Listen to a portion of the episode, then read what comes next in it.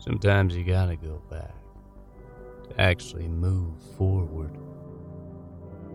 I don't mean all the way back to dental school. Let's face it, that was an awful experience. But when it's all said and done, you still have questions. That's what Paul and Justin are here for. To answer your questions as your dental business mentors. What's up, everybody? Welcome back to another edition of Dental Business Mentors. We are your dental business mentors, Dr. Justin Bhullar and myself, Dr. Paul Etchison. What's happening, Justin? How you feeling, man? I'm doing good, man. I am doing good. I'm focused. I'm ready, and just getting after it, brother. Nice, nice. I feel focused too. I mentioned on the last episode, people are like, this guy's still sick.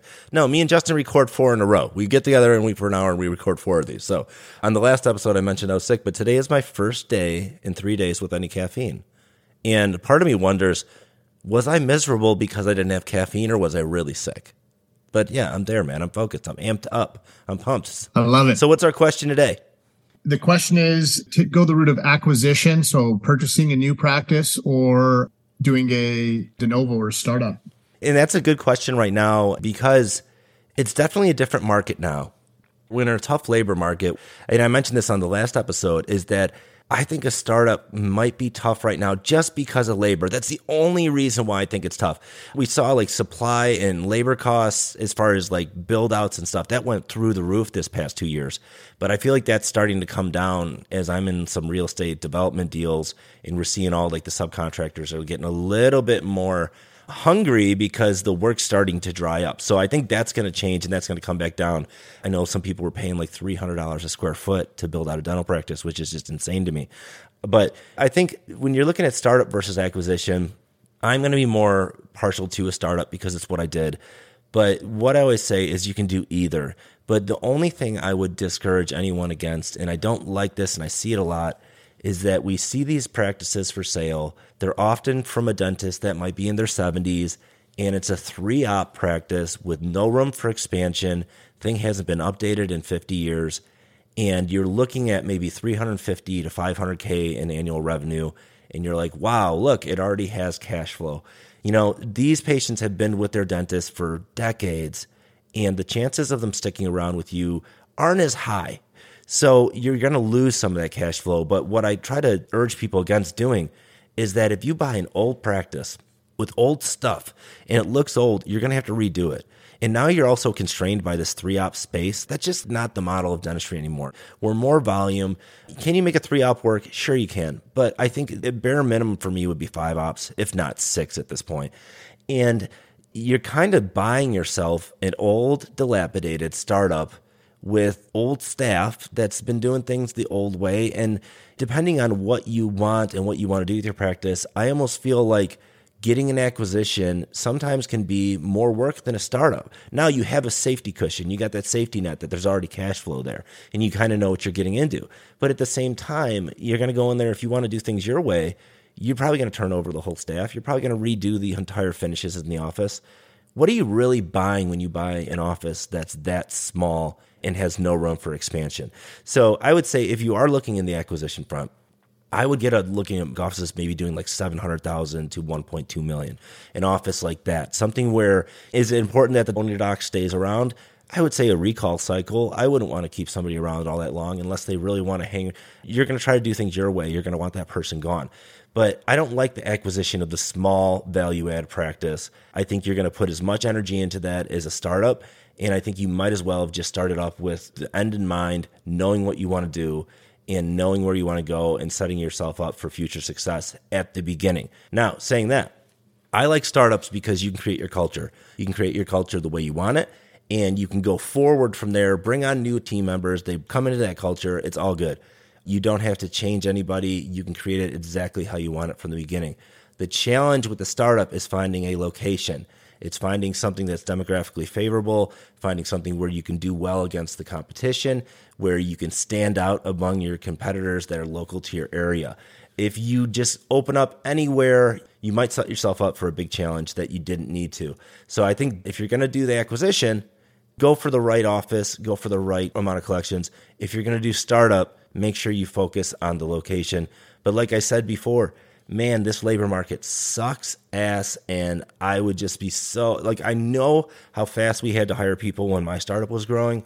And I don't think the labor market could support what we did 10 years ago because we would have had to hire some like desperate hires. And I don't think we would have had the culture we had. And we're going through it now. We're, we're trying to hire and we're, we're interviewing, but I'm not going to lower my standards to hire a warm body. I'm not that desperate. I mean, I am somewhat desperate, but I'm not that desperate where I'm going to bring somebody into my team that I know is not going to work out. So that's pretty much all I think about is when you're looking at it in this market, that's what I see. That's what my opinion would be. What say you, Justin?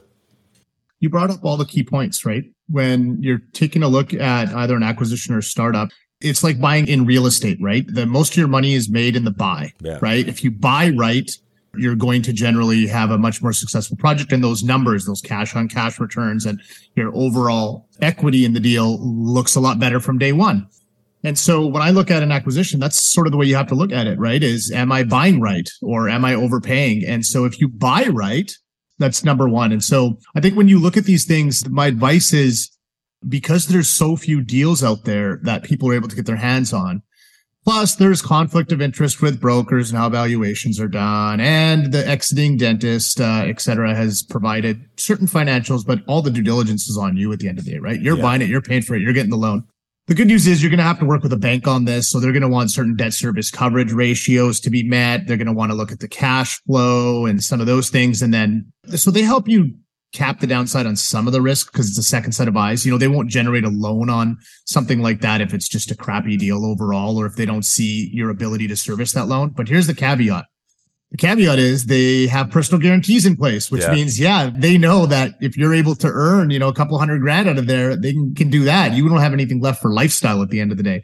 So they make money. The seller makes money. The question is, are you going to make money when you acquire? And I've seen a number of doctors not buy right and not do their due diligence or have a plan and they're sort of stuck. And so some of the things that I've seen happen are, for example, people will buy practices where they're not able to replicate the production and that doctor's leaving.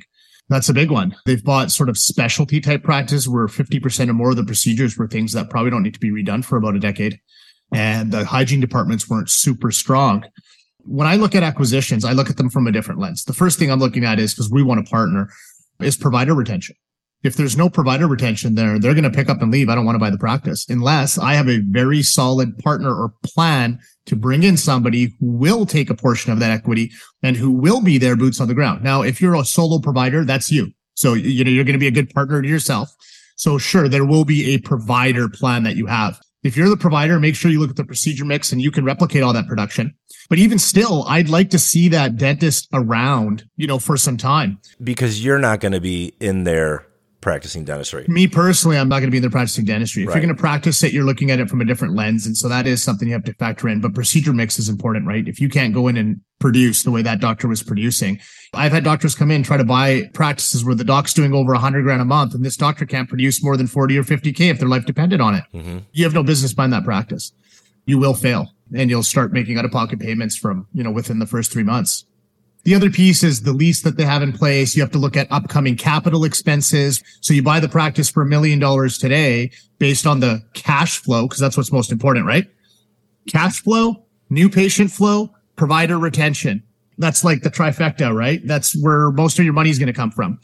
And so you have to look at the capital expenses. Are you going to have to dump 200 grand into this thing, replacing Panorexes or CTs or chairs, uh, so on and so forth, right?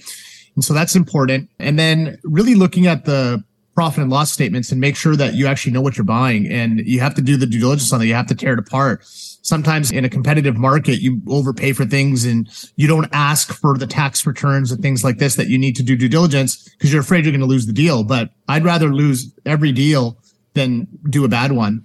You know what I realize about all of these real estate deals I do? I look at these like profit and losses for these guys. They're they're old landlords and they want to sell they all lie. They all are full of shit. Every single one is full of shit. I agree. That's been my experience too. And it's no different for people who are selling you a dental practice, to be honest with you. If the guy's got one foot out the door, I mean, what are they trying to do? They're trying to maximize what they take home and then sayonara, right? Yeah. Yep. And it's your problem for 20 years now. And the last thing I want to be doing, because I've done this, I did this on my second acquisition, is we're always chasing the projections, chasing the numbers, right?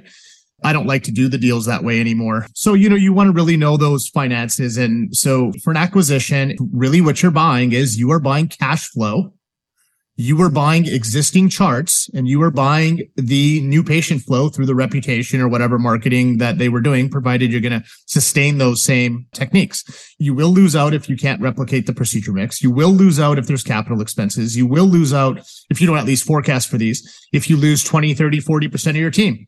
If that dentist leaves and there was three hygienists capable of doing a lot of profit in hygiene. So if there's three hygienists and when you show up, all this guy's been doing is just watching cracked fillings and hasn't done a crown for a decade because they're afraid of rejection and, and all they wanted to do is just make their life easy versus do what's absolutely best for the patient, then oftentimes they haven't presented comprehensive treatment. And if you're going into a culture like that, all the team members are going to see is, oh, look at this guy. Dr. X has been watching this for years. Why are you da da da da da da, mm-hmm. right? And then you got to deal with that nonsense. And so these are all reasons why having a fresh start with a startup can be better. Mm-hmm. And because we're coming up on time, I'll just say this about a startup. I think both startups and acquisitions can work. Look at the big guys. Look at Heartland Dental. They're doing both, right? They have a de novo arm. They're not stupid. They're doing it for a reason. They have smart people looking at their numbers. They know where the industry's going. They've been at it for a long time. Why are they doing that? Right. Oftentimes when I'm trying to make decisions, I look at the big guys. I say, what are they doing? Well, they're doing both. MB2 is doing de novos now too. Right, because they have to, right? They can't, there's not enough inventory to continue to play with to grow. And so you got to find partners who are willing to find key locations in areas where they've done feasibility studies and they know that demographic studies show that this is a great place to be. And then they go and put in the money and they start the practice. They have a provider there who's a partner. So they've dealt with what the major issue, which is provider, right? Like you need a capable dentist. So if you are a capable dentist, you know how to run the business then looking for a great location and doing your due diligence on a great location can oftentimes be best case scenario for you. Where now what you're looking at is feasibility on location. You're trying to build it as lean as you can. And your whole goal becomes making sure that you hit the ground running grand opening onwards. So, you know, you attack these in different ways. Bottom line, both can be good. Startups oftentimes will give most docs a clean slate and I think uh, startups can be a little bit easier, a little less risky for doctors that don't know how to do this due diligence, aren't willing to, let's say, bring on a third party to help them do this due diligence. I would shy away from just signing the dotted line on an acquisition. A startup, it's very clear what your expenses are. Um, it's a little more predictable for you in that way. So pros and cons to both. You've already kind of gone through those, Paul. I'll cap it there. And if people have more questions, they can submit them. We can do a deeper dive on any one of these. Awesome. DentalBusinessMentor.com, $179 a month. Over 200 videos of Justin and I helping you and your team out with whatever you want. There's so much on there. Go check it out. All right. Thanks, everybody. We'll talk to you next time.